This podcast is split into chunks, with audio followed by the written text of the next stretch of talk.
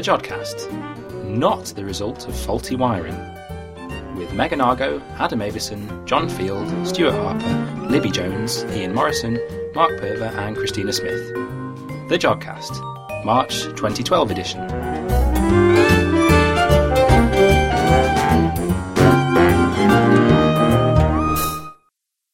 Hello and welcome to the Jodcast.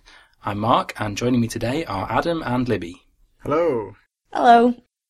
Now, this episode we've got a lot of LOFAR, which is the Low Frequency Array, a telescope that uh, a number of the Jodcast team actually went to visit last week. Yay! I was one of the people who went to visit the Lofar station at Chilbolton near Winchester. And we'll find out what the Jodcast were doing there later on in the show. In the show this time, our LOFAR interviews are with Neal Jackson, Tom Hassall, and Anna Kapinska, and we find out what you can see in the March night sky. But first, before all of that, here's the news with Megan Argo.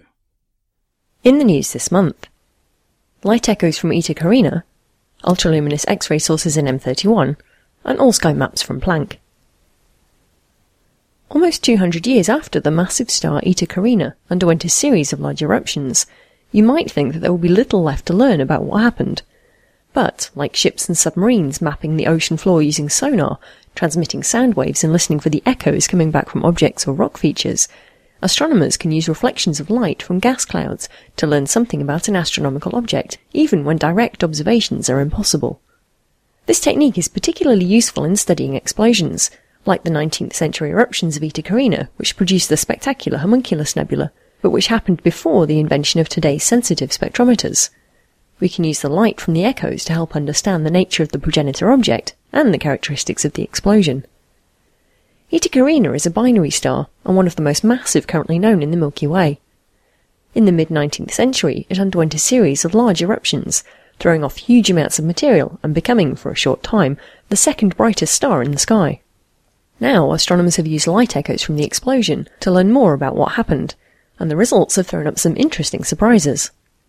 By taking a series of images of the Eta Carinae region, spread out over several years, a team of astronomers were able to look for differences in the images as the light echo moved out from the explosion.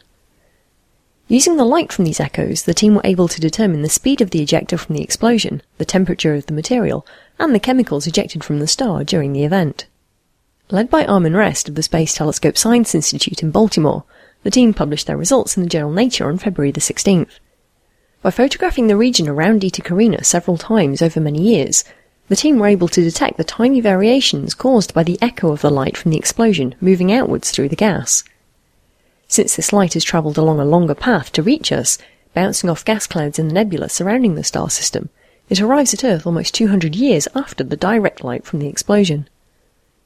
From their observations, the team calculated that the temperature of the gas ejected during the 20 year period of eruption was about 5000 degrees Kelvin, much cooler than expected based on models of eruptions which, up to now, were thought to have been similar in nature.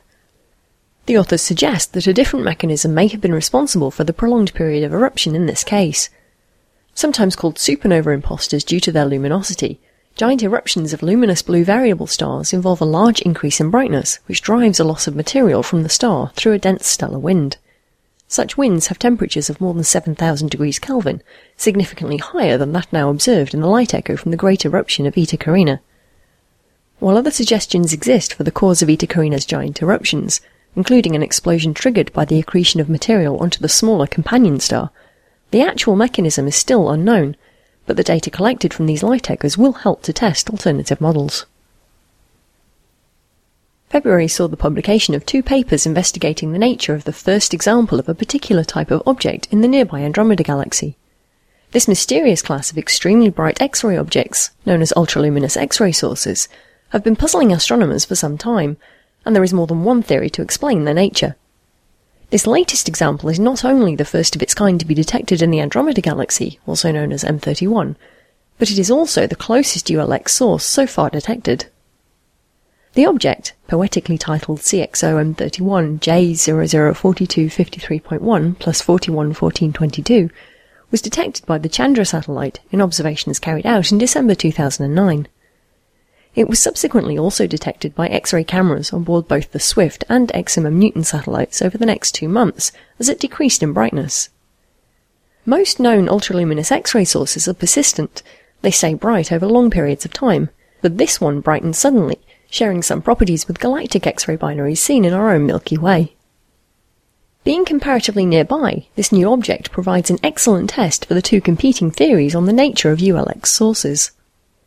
The two usual models for ULX emission are either a stellar mass black hole accreting material from the surroundings at an extreme rate, or a so-called intermediate mass black hole accreting material at a lower rate. Also known as IMBHs, these intermediate mass black holes are thought to have masses larger than those created in supernova explosions, but smaller than the supermassive black holes found in the centres of galaxies, but so far there is no direct evidence which proves their existence. The first of these two research papers on the new ULX in M31 examines the X-ray observations and determines that the cause of the emission is likely to be an accreting black hole of a mass some 13 times that of the Sun, which underwent an outburst followed by an exponential decay in luminosity. The authors point out that this behaviour is similar to that seen in outbursts of galactic novae. The second of these two papers also rules out an intermediate mass black hole as the cause of the emission, with the model that best fits the data being a stellar mass black hole in a binary with a partially evolved subgiant companion star. The authors argue that this object shows that the still hypothetical intermediate mass black holes are not required to reach ULX luminosities, although this source, being transient in nature, is not necessarily typical of other ULX sources.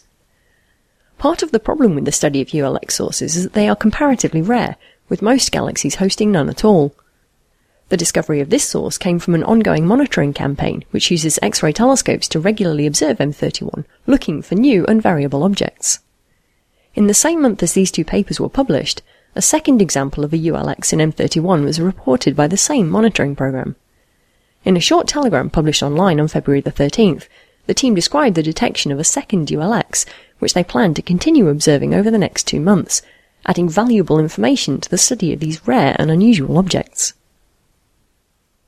And finally, new results from the Planck satellite were presented at a meeting in Italy during February.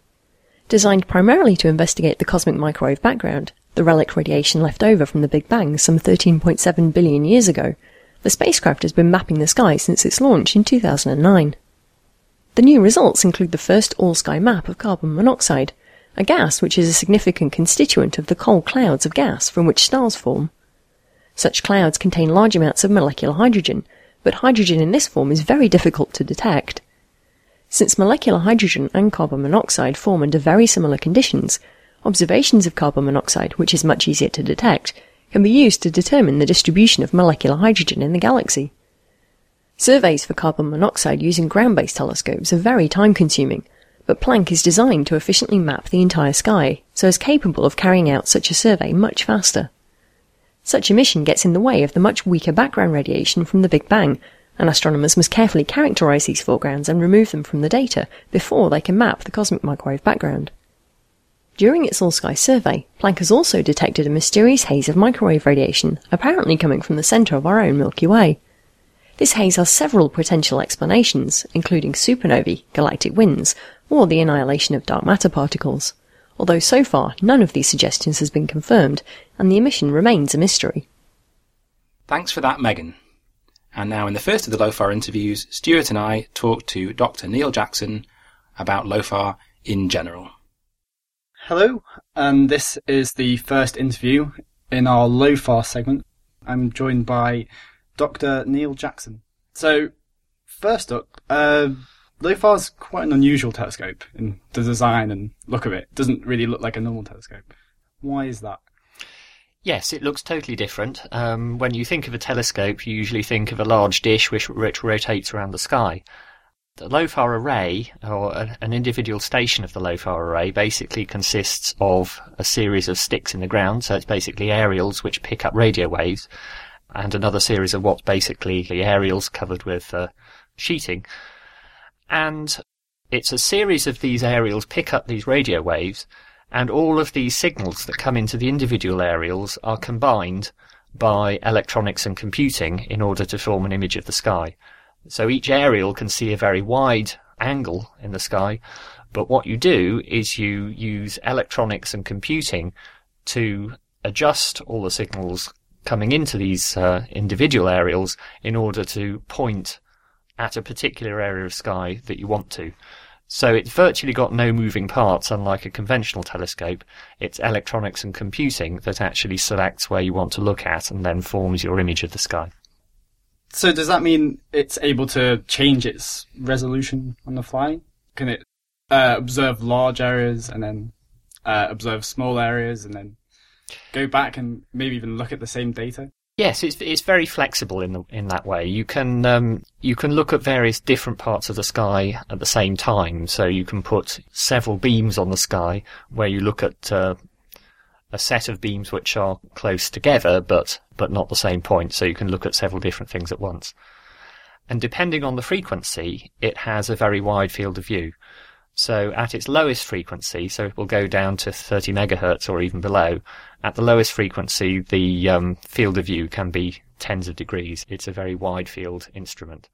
And that makes it ideal, among other things, for doing surveys of the sky.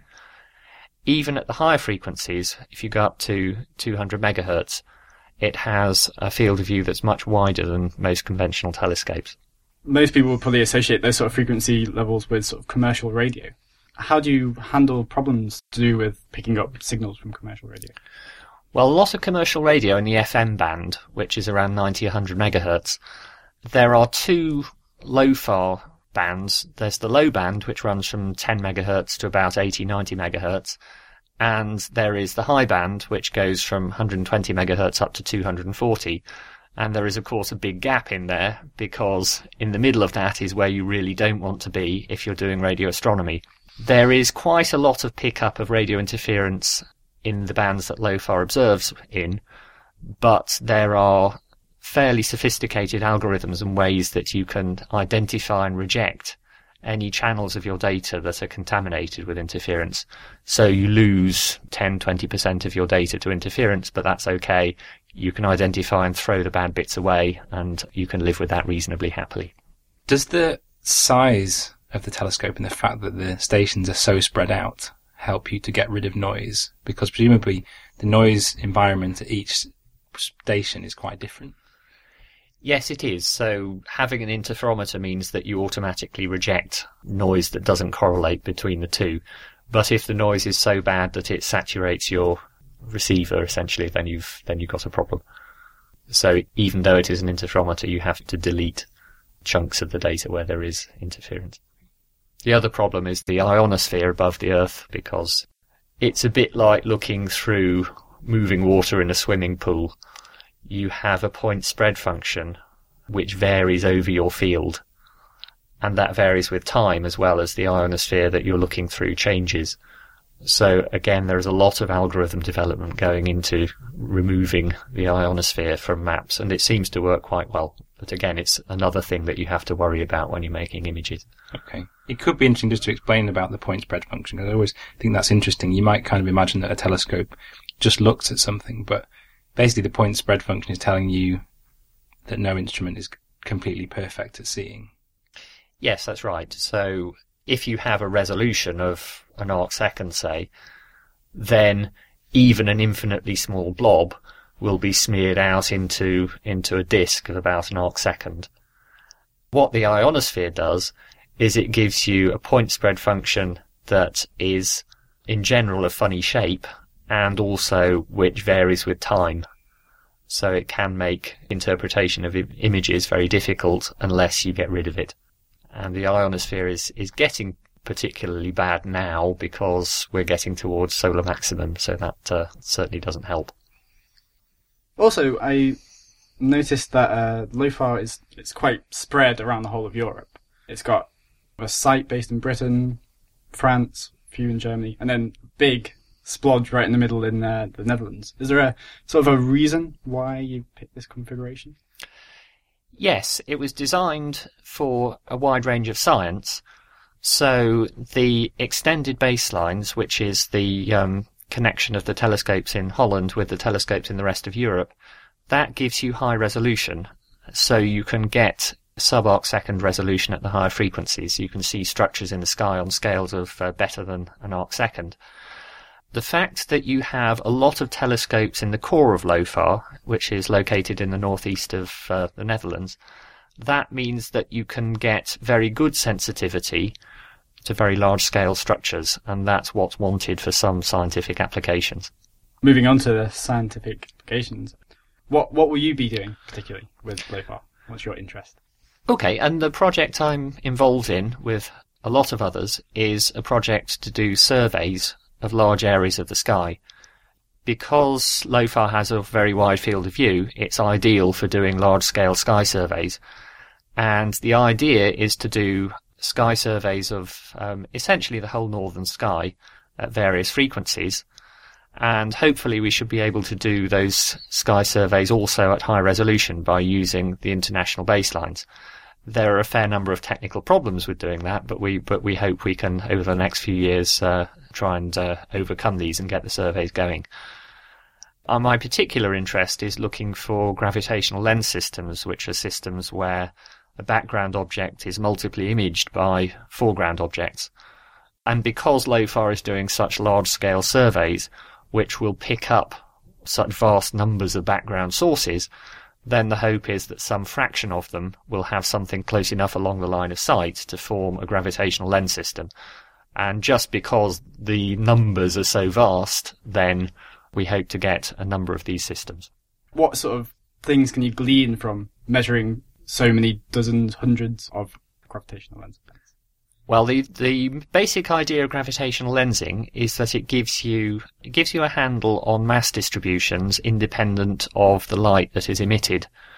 So, if you study lens systems, then you can find out things about the mass distribution, including, of course, the dark matter in the thing that is responsible for doing the lensing.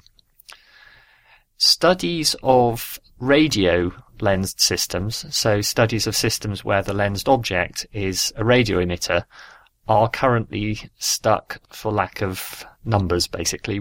The surveys of radio loud lens systems are not very complete. There's, there's probably about 20 or 30 of them known. There are many more optical lens systems known, and there are reasons why we want to find radio loud gravitational lens systems. And when you go to these lower frequencies, is that going to help you to pick up more lenses or to see lenses with a higher sensitivity? We're mainly interested in the high frequencies because that's where you get the good resolution. So our interest really is to use it as a vast search engine for vast numbers of radio sources. So it's not specifically that it's way down below the frequencies of the see at, but rather the, the speed of survey. That's correct, yes. So quite a lot of the other projects within the surveys and also other projects such as the Epoch of Reionization project are specifically interested in the fact that it can observe at very low frequencies. Because for some classes of sources, such as relic radio sources, uh, potentially high redshift sources, and also for studying the reionization signal of the universe, you want to be at low frequencies to do that. And uh, so you mentioned there the reionisa- reionization signal. Um, could you explain what that is? Okay, yes. Uh, one project that is using LOFAR is, is trying to detect the signal from the reionization of the universe.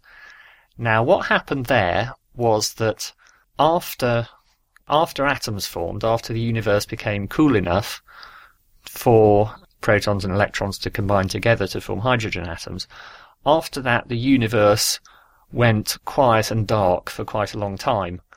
And that was basically because stars had not yet formed and quasars had not yet formed.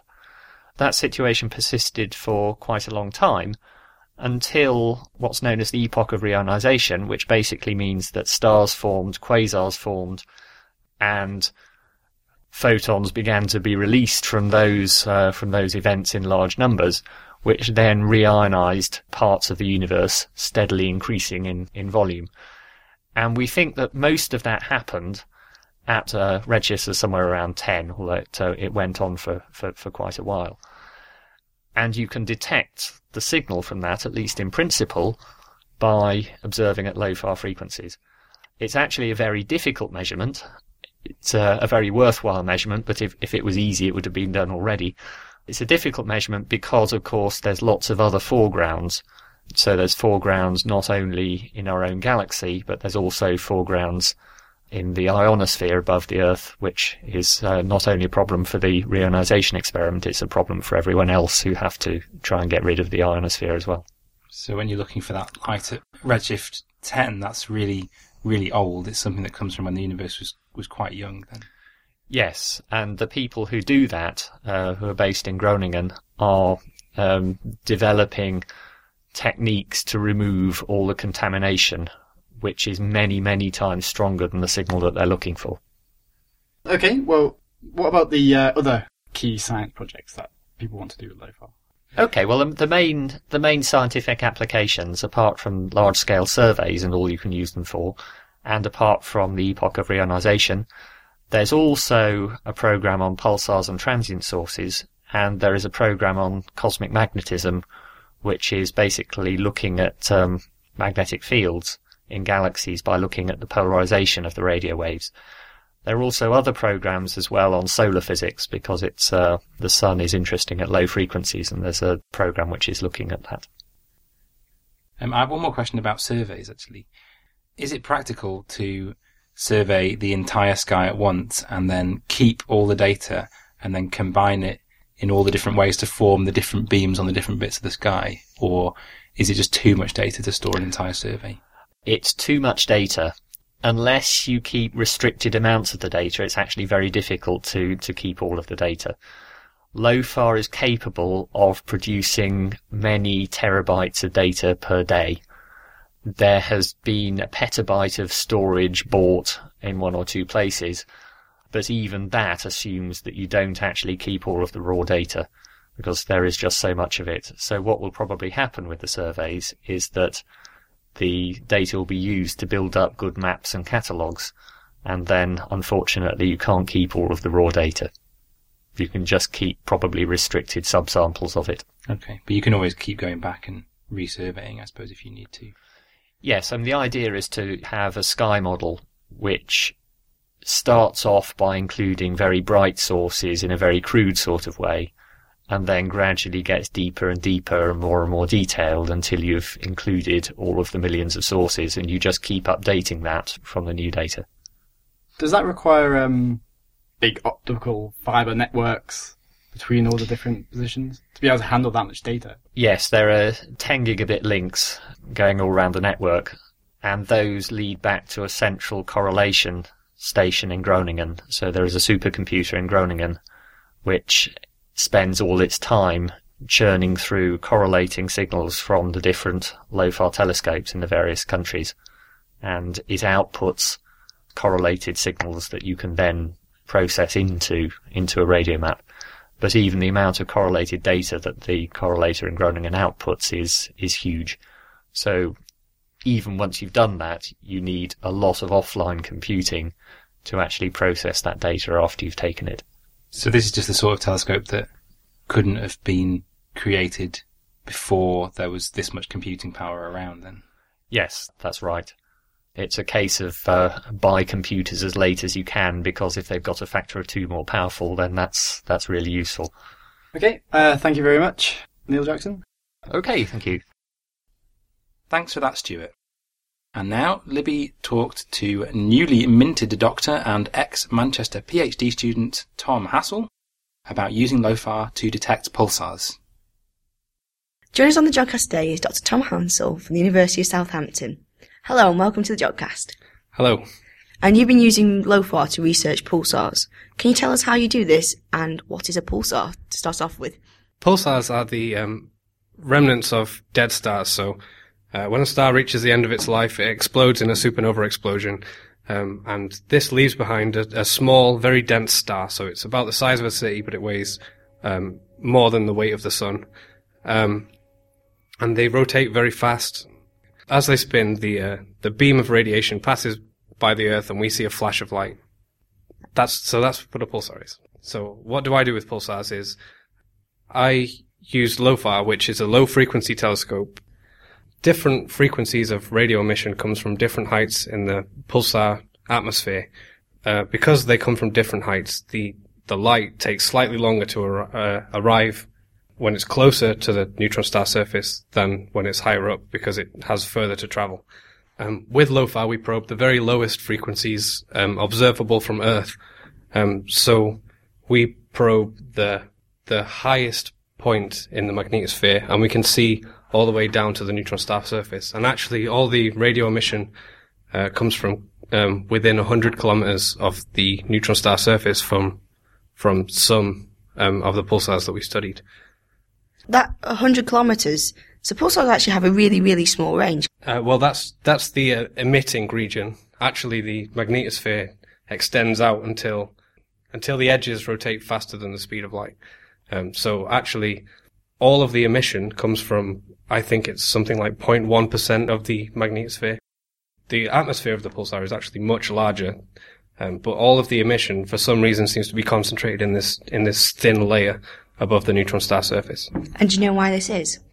I haven't got an idea yet. Um, that's what we hope to find out with LOFAR because uh, by looking at the shape of the of the flash of light that we see, um, so how long it lasts and if it's got features, um, we can determine more about the magnetic fields and the structure of the magnetosphere in the emitting region, um, and figure out how the pulsar emits, which is still not fully understood.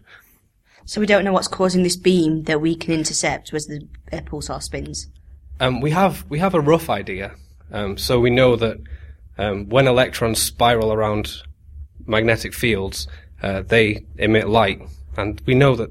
Well, we think we know that that is what causes this this beam of light roughly, but we don't know the specifics, and we don't know the exact composition of the atmosphere of the pulsar, and we don't know um, how exactly these electrons are spiraling and how they're traveling and how they're arranged. So by using LOFAR and looking at the top of this emission, and then I'm assuming you combine it with other telescopes that can probe further and further, like the Merlin network, to the surface of the pulsar at higher frequencies, you can get an idea of the emission in the different regions, and then hopefully investigate how the pulses are formed. Uh, well, that's that's right. Yes. Uh, so, in my PhD, we had observations from um, LOFAR, and at the same time, also observations with uh, Jodrell Bank at um, one gigahertz. So LOFAR is uh, below 200 megahertz. Jodrell Bank we observed at between one and two gigahertz, and we had um, Effelsberg observations um, at eight gigahertz, all at the same time. So we probed the whole range of the pulsar magnetosphere um, simultaneously, and we were able to see the, the shape of the pulse profile and check um, that all the pulses arrived at the same time at the different frequencies. So that way you all know if you, the, the time delay at the different frequencies, you can account for that so you can get the whole series in this pu- pulse profile. And what can you tell from the pulse profile?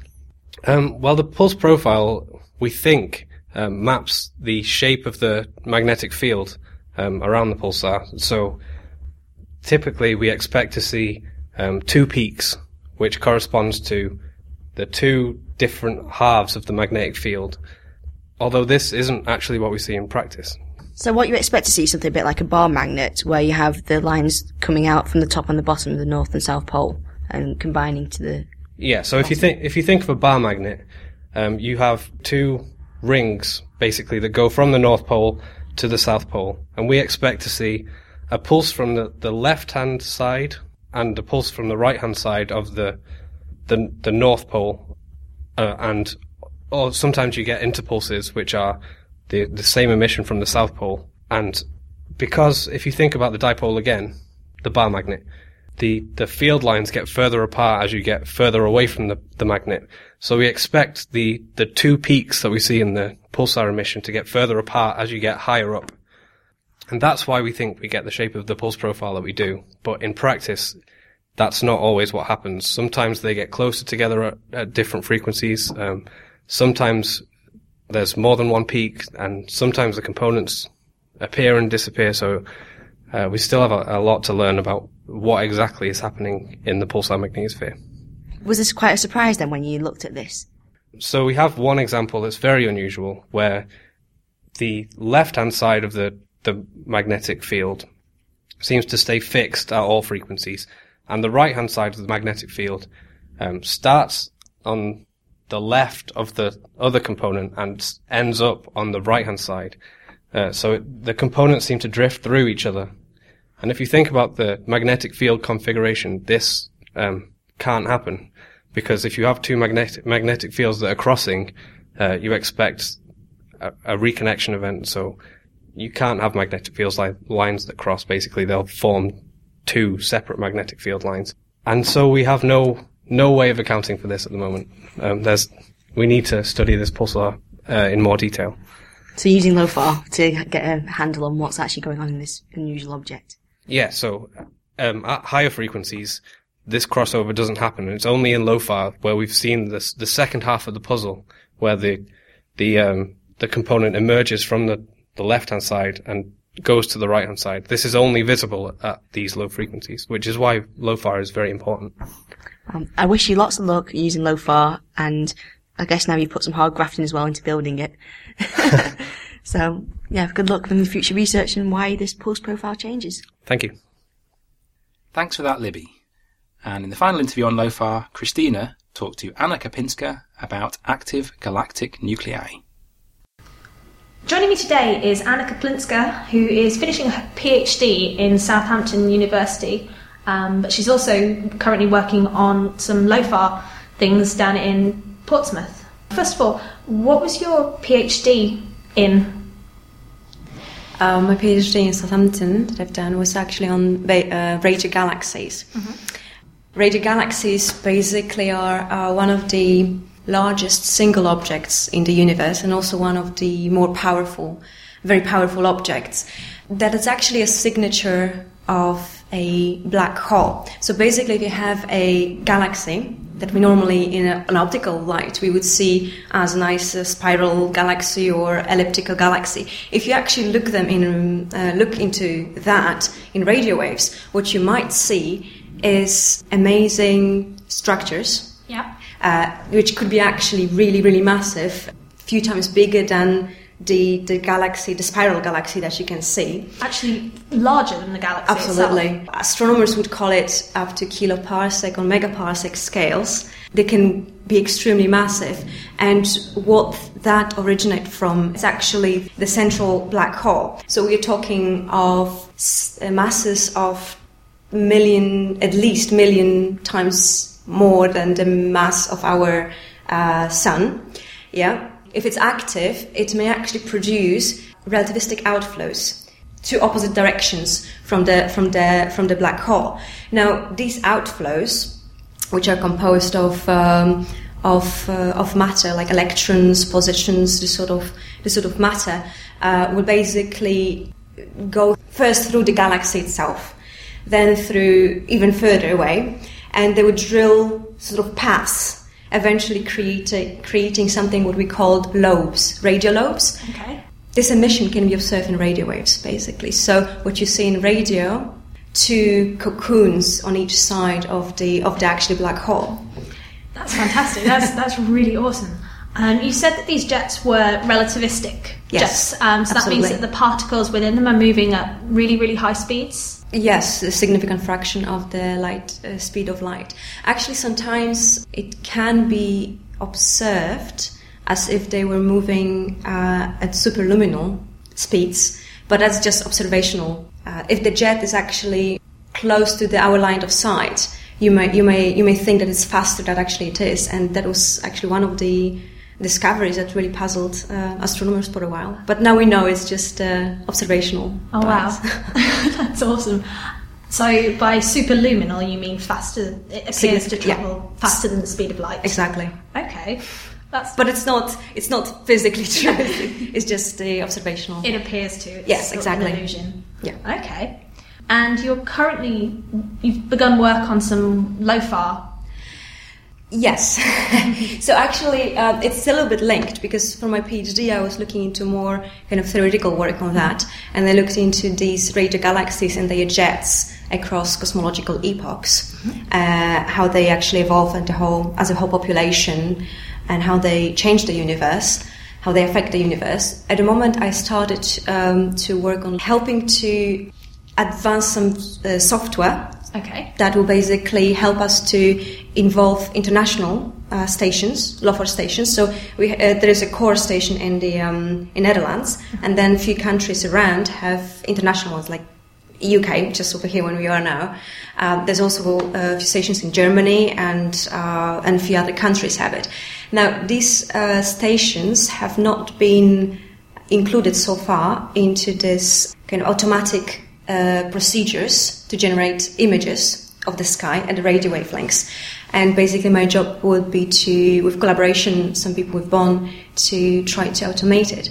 What interesting thing is in, in actually including those baselines is that it will give us a very good resolution so that we could see actually much more detailed structures of the radio structures that you can observe. And that would also link to the jets, for example, one of the interesting uh, topics about this is to observe the jets, especially close to close to the um, to the where they're produced, so close to the black holes, uh, when we can actually observe what happens there. So when we, we have more idea about this, what uh, how they actually produced.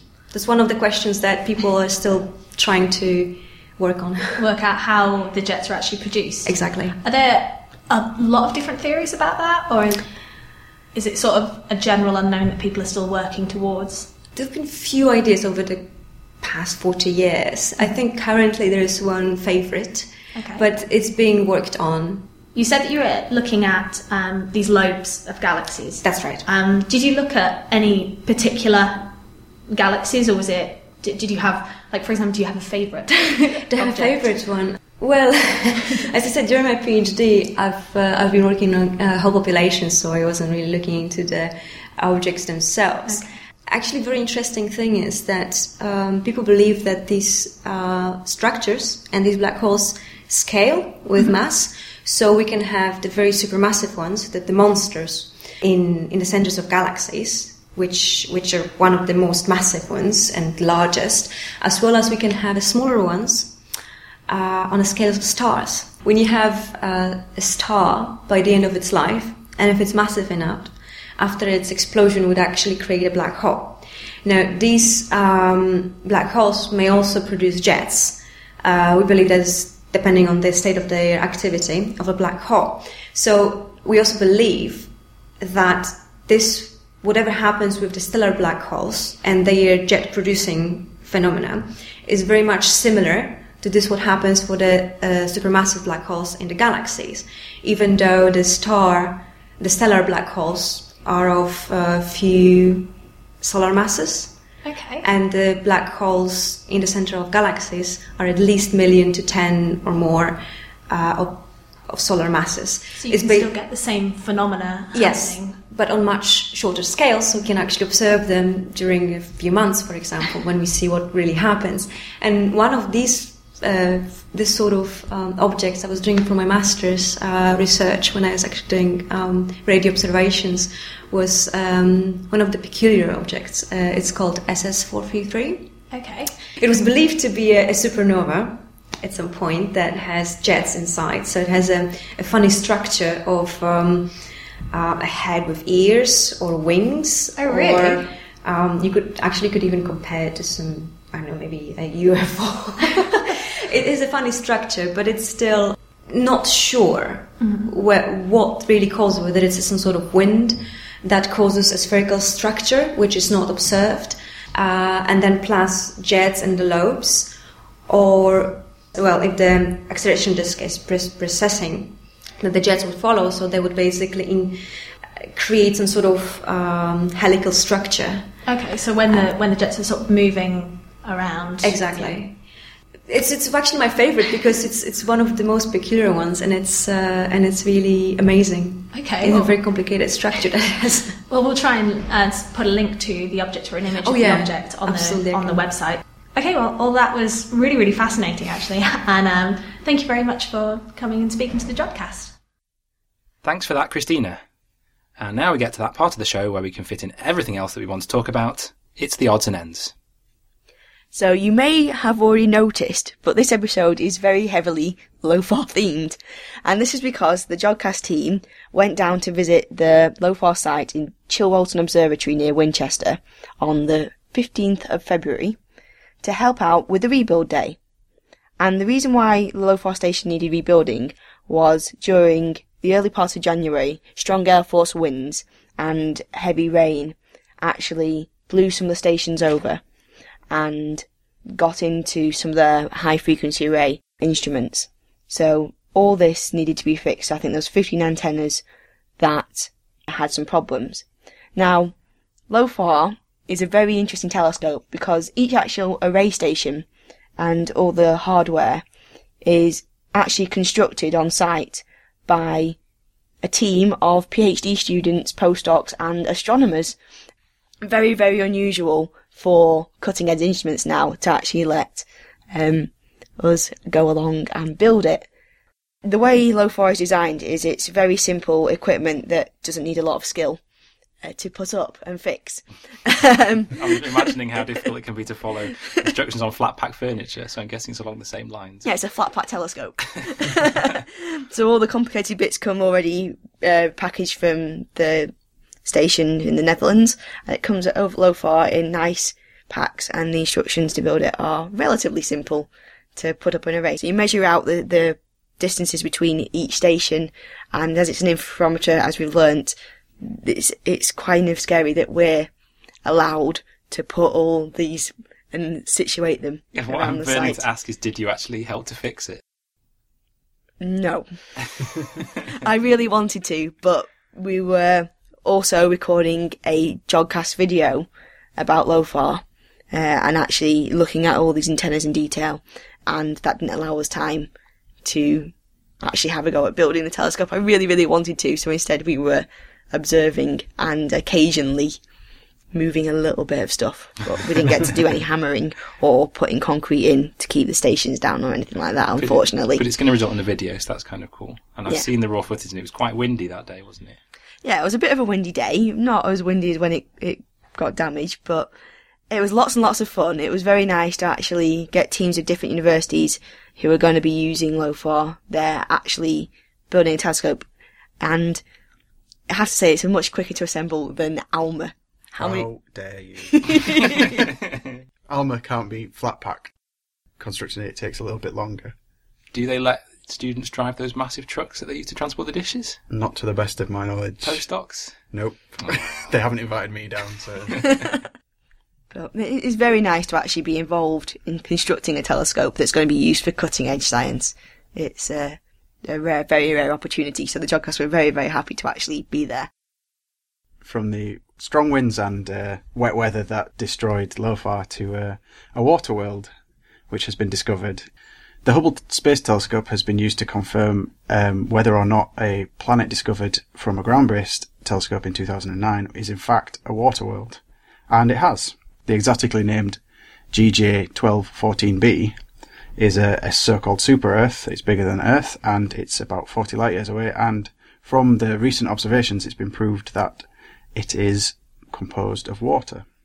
Is this water world like we get in a really bad 90s TV film? It wasn't a TV No, film, it was a real film. It was a real film. It should have been a TV film with people around on jet skis, or is it the water just in vapor form?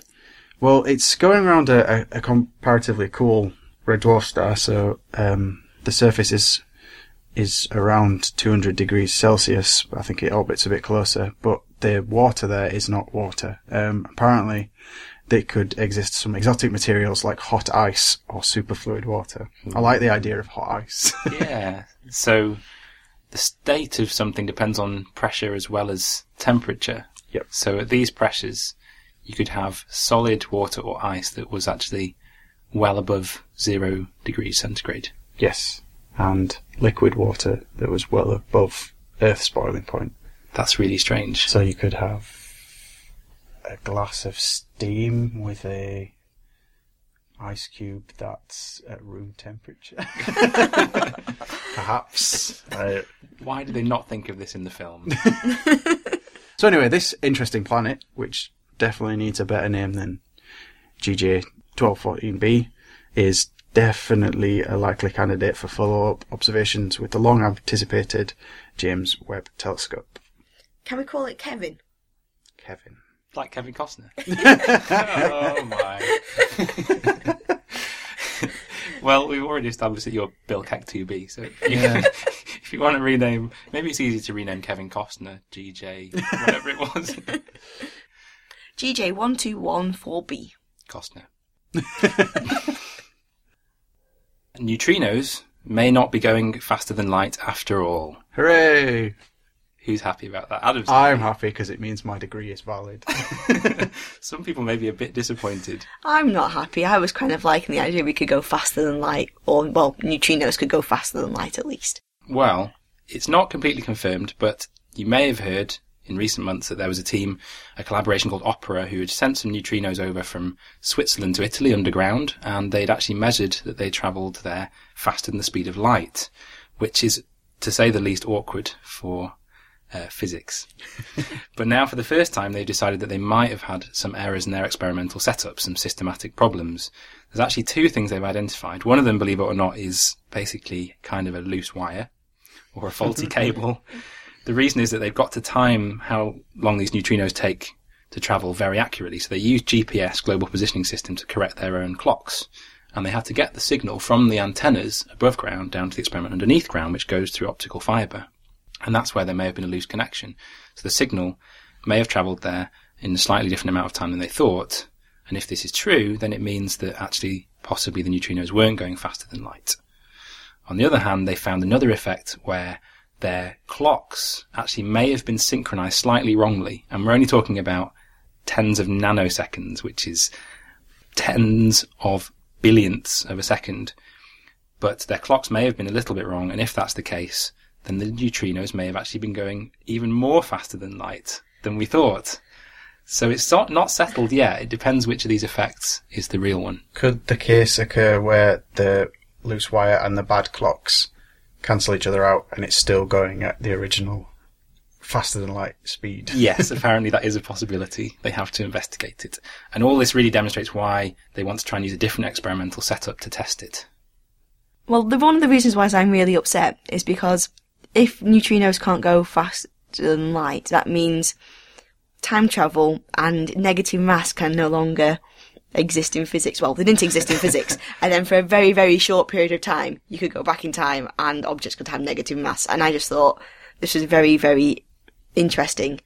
When you have a theory and then everything agrees with it, and then it's tested and tested, and then finally I thought, oh, something that's this theory's held up really well. It was nice to have something that may have just pushed our knowledge a little bit more as well. Yeah, well, I'm sure uh, eventually we will, or scientists will go beyond what we know now. But I don't necessarily buy all this stuff about time travel, and I don't think it dismantles all the previous theories which have explained everything so well up to now. Maybe an extension of them. But the time travel thing I always thought was a bit funny because people were using special relativity, Einstein's theory, and basically that says that if an object's going faster than light, then it can go back in time. But it also has to have more than an infinite mass and more than an infinite amount of energy is required to get it there. So basically the theory's broken. You can't really use the broken theory to then say it's going back in time. So I'll just believe that. Okay, you have a very valid point. Maybe not time travel, but imaginary mass. I'll I'll stick with that. Imaginary mass. Yeah. I just like the idea of Libby having an imaginary mass, which is like an imaginary friend, but just a blob.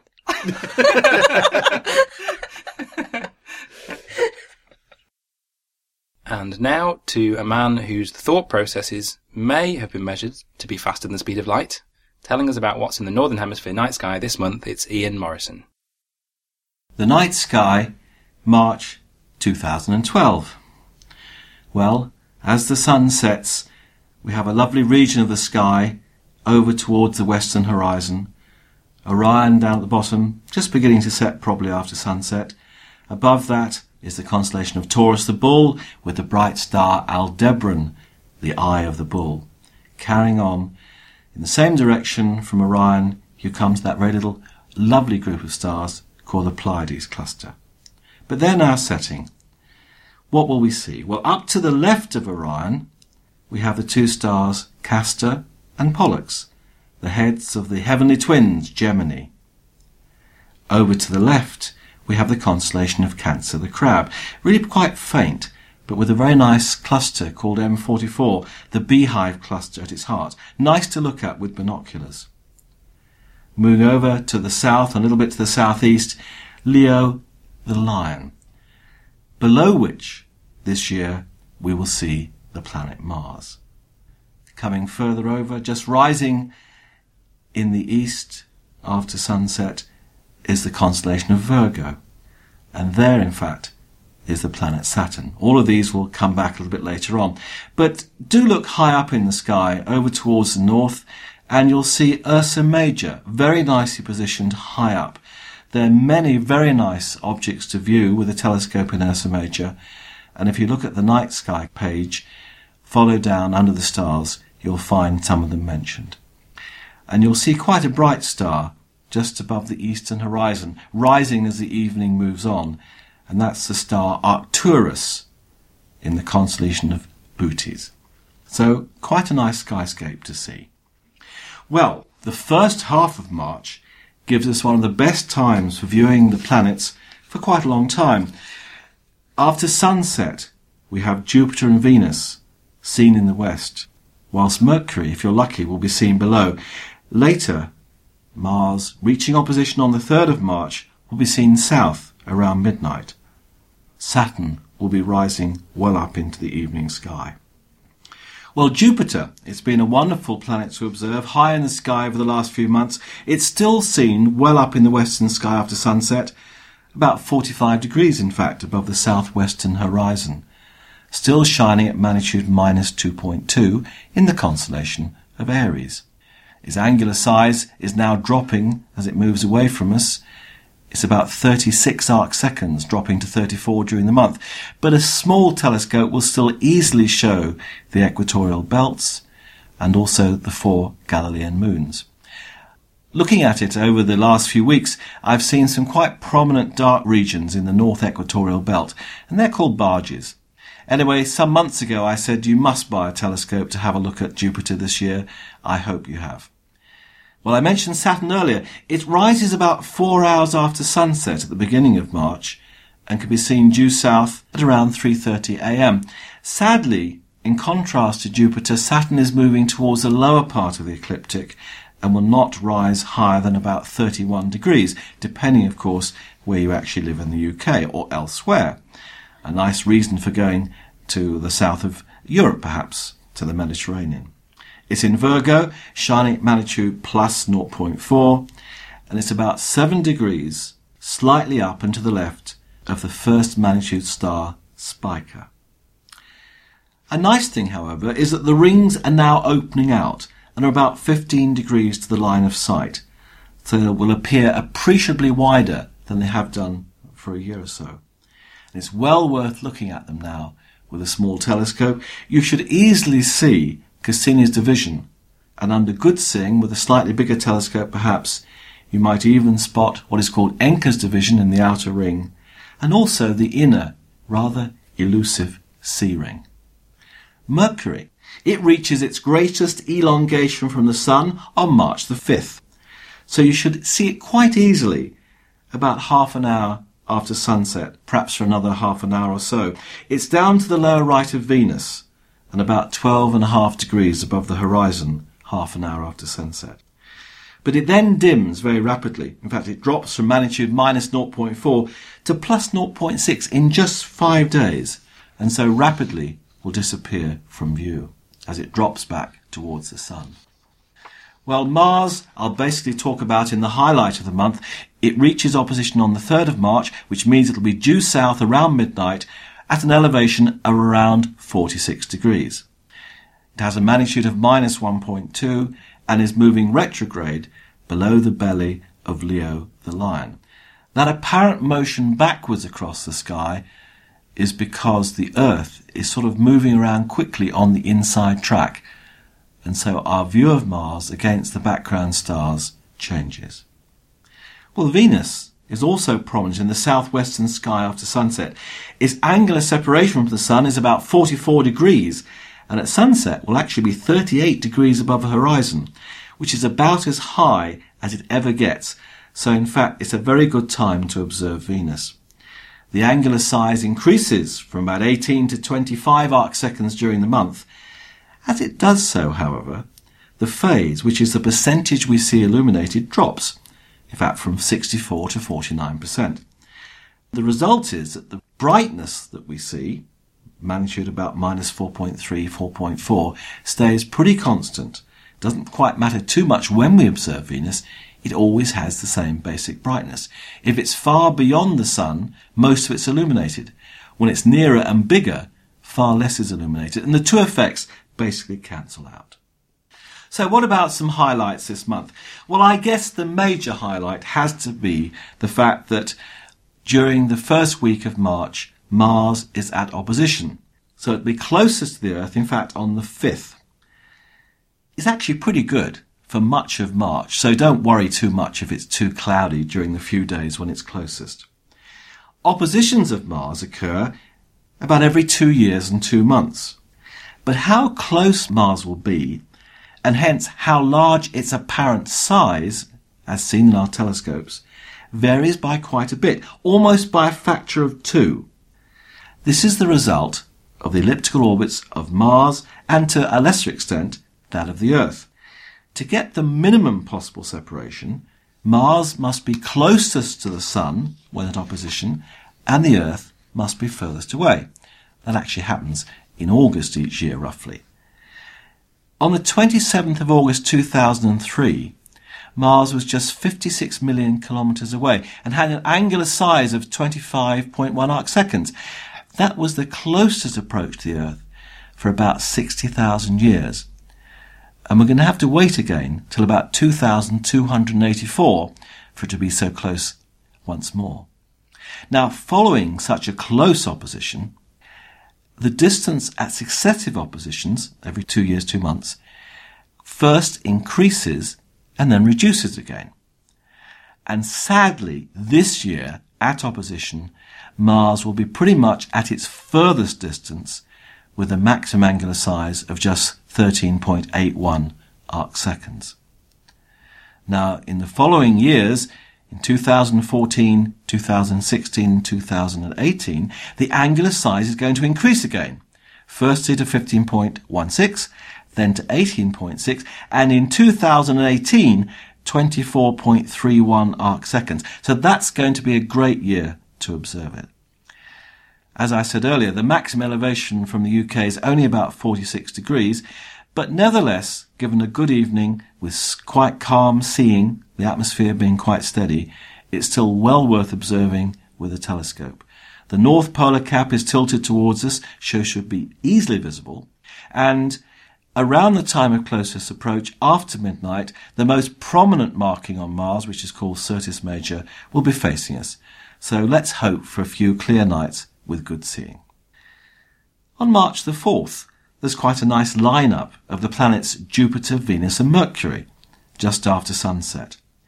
If you can find Mercury, and you probably would need binoculars, but don't use them near the sun until the sun basically has set, you might well see Uranus as well. If you place Mercury to the right of the field of view of a pair of binoculars, just over two degrees, just slightly down to the left, you'll see Uranus shining at magnitude plus 5.9. So it should be fairly easily visible. So that's a nice chance to see Uranus.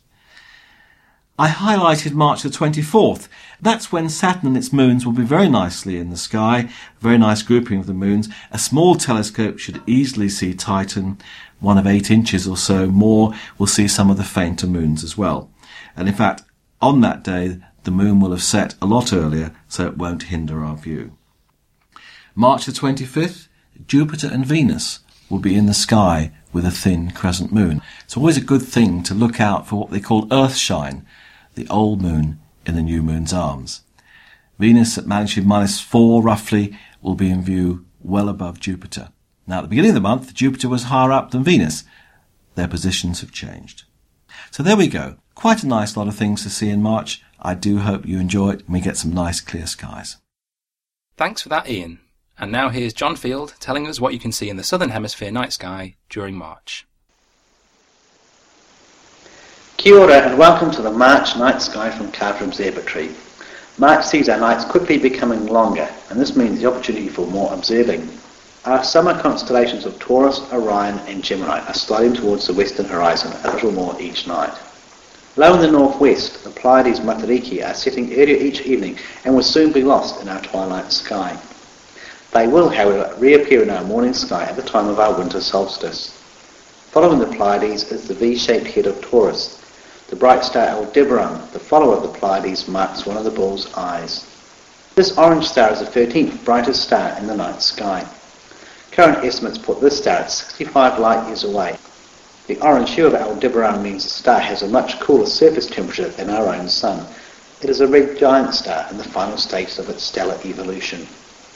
The fainter stars of the V of the bull's head are formed by the more distant Hyades star cluster. In Greek mythology they are half-sisters of the Pleiades. This cluster is estimated to be about 150 light years away and contains over 100 stars that are brighter than ninth magnitude. This cluster includes a number of double or multiple stars. Almost due north in our early evening sky is the faint zodiac constellation of Cancer the Crab, which appears as four stars with a haze at the centre. In binoculars, this haze reveals itself to be a cluster of stars known as the Beehive. Although this cluster is about 500 to 600 light years away, it is about three times the size of the full moon as viewed here on Earth. Recent studies indicate that this cluster is similar age and shares a similar motion through space to the Hyades. This may mean that long ago they shared a similar location during formation. Following the crab across the sky and rising at sunset is the large constellation of Leo the Lion. Leo is one of the 12 zodiac constellations and this constellation dates back to the time of the Persians. It later became associated with the legend of Hercules, and the killing of this lion was the first of his twelve tasks. The brightest star in Leo, Regulus, shines at magnitude 1.4 and is the 22nd brightest star in our night sky. It is a blue-white star and has a magnitude 7.6 orange-red companion that is visible in binoculars or a small telescope. In 1771, Regulus became associated with being one of the four Persian royal stars that were used to mark the times of the solstices and equinox by the ancient Persians. Regulus marked the summer solstice, Antares the autumnal equinox, Fomalhaut marked the winter solstice, and Aldebaran the spring equinox. Although these titles have become popular in archaeoastronomy, work done by scholars on the original text reveal that no mention of royal stars occurs, and the then association has come about by wishful thinking and repetition rather than fact. Currently there is an extra star in Leo. This bright star is the planet Mars, and in fact currently only Sirius is brighter. Mars reaches opposition on the 3rd of March, and during this period is when it's at its closest to the Earth. It will be at its brightest, and through a telescope its largest. Unfortunately, Mars is not very close at this opposition, and will not be very interesting through small telescopes. Larger telescopes reveal a polar cap along with dark features on the planet's disk. As a day on Mars is slightly longer than our own, viewing at the same time on successive nights will reveal different features on this small rocky world rising up in the eastern sky around about 10 pm at the beginning of the month and that pm by the end of the month is the planet Saturn. It all appears a very bright yellow star in the constellation of Virgo. The Milky Way runs from north to south in our evening sky and is at its brightest near our southern horizon. This thin pale band marks the plane of our galaxy as light comes from the glow of the many distant stars. With the human eye we can see about 6,000 individual stars of the estimated 400 billion stars that form our galaxy. To many cultures, the Milky Way has been seen as a path or a river across the sky. To Māori and Aotearoa, it's Te Ikaroa, the long fish, and it's along this path that Tamarereti sailed as he placed the stars into the heavens. The mottled appearance of the Milky Way comes from dark clouds of interstellar material that blocks the light of the more distant stars. Sitting in the southern part of our Milky Way is Crux, commonly called the Southern Cross, and nearby the two pointer stars. Between Crux and Canis Major sits the broken up remains of the great ship Argo. Until 1752 it was the largest constellation. Then it was broken up into three parts, Carina the keel, Vela the sails, and Puppis the poop deck. One part was not retained, and that was Malus the mast. This group of stars was then formed into a new constellation, Pyxis the compass. This faint constellation has no targets of interest for small telescopes. Carina has a great number of objects to spot with the unaided eye. The brightest star in Carina is Canopus, the second brightest star in the night sky. It shines at magnitude minus 0.72. Until recently, the distance of this star ranged from 96 to 1,300 light years. This was due to the unusual spectra of this star. With the launch of the Hipparcos satellite in 1989 allowing accurate measuring of this star's parallax. Parallax is the amount of movement a star exhibits compared to the more distant background stars as viewed from two different points. This star has an estimated mass of 8.5 times that of our Sun and is 13,000 times more luminous. The current estimate is 310 light years. making Canopus the brightest star within 700 light years of our solar system. The great ship Argo was associated with the legend of Jason and the Argonauts. The ship carried the crew on their quest to find the Golden Fleece. The ship rides along the Milky Way with its hull careening the keel pointing towards the south celestial pole. This is the point that is overhead, the zenith at Earth's south pole. It is around this point that all the stars in our southern sky rotate. In Wellington, its height is 41 degrees above our horizon. This corresponds with our latitude of 41 degrees south. This means that any star or constellation that is within 41 degrees of the south celestial pole will never set below a flat horizon here in Wellington. March the 20th marks the autumnal equinox here in the southern hemisphere. This time marks the time halfway between our summer and winter solstices. The sun rises due east and sets due west, and our day and night time hours are of similar length. From this time and until the time of the winter solstice, our nighttime hours are longer than our daytime hours. In Māori legend, the changing position of the sun's rising point along the horizon was related to Te Ra, the sun, and his two wives. Hine Raumati, the summer wife, and Hine Takarua, his winter wife. At the time of the summer solstice, he is with Hine Raumati, but then Hine Takarua starts calling him, and with much regret he leaves Hine Raumati and then hurries across the horizon to Hine Takarua, and he arrives at the time of the winter solstice. When he arrives, he hears the call of Hine Raumati and begins his journey back towards her along the horizon. We wish all of our listeners a happy equinox and hope the skies remain clear for you. Thanks for that, John. And now it's on to the feedback section of the show. Well, we had no post or email, but on the forum, Mark C. told us that he went to Astrofest and he talked to Professor Brian Ellison about ALMA, which is Adam's favourite telescope. It certainly is. And Mark left a really good question on the forum, which I hopefully answered uh, sufficiently well. And thank you. It was very interesting. And thanks also to Joe Ward and Greg Bernstein for posting. On Twitter, Neil Bennett Williams said Lucy Green's interview helped him with Open University coursework. It's always very nice to know that the Jodcast, as well as being chatty, helps people with uh, their science endeavours. On Facebook, thanks to Philip Lariche. And that's actually it for the feedback. So if you want to get in touch, you can do so via the website at www.jodcast.net. On the forum at forum.jodcast.net. On Twitter at twitter.com forward slash jodcast. On Facebook at facebook.com slash jodcast. On YouTube at youtube.com slash jodcast. On Flickr at flickr.com slash groups slash jodcast. And you can always send us post. The address is on the website. So that brings us to the end of the show. Thanks to Tom Hassall, Neal Jackson, and Anna Kapinska for the interviews. The editors were Mark Purver, Megan Argo, Claire Bretherton, Mel Irfan, Libby Jones, and Dan Thornton. And the producer was Libby Jones. So until next time, Jod on!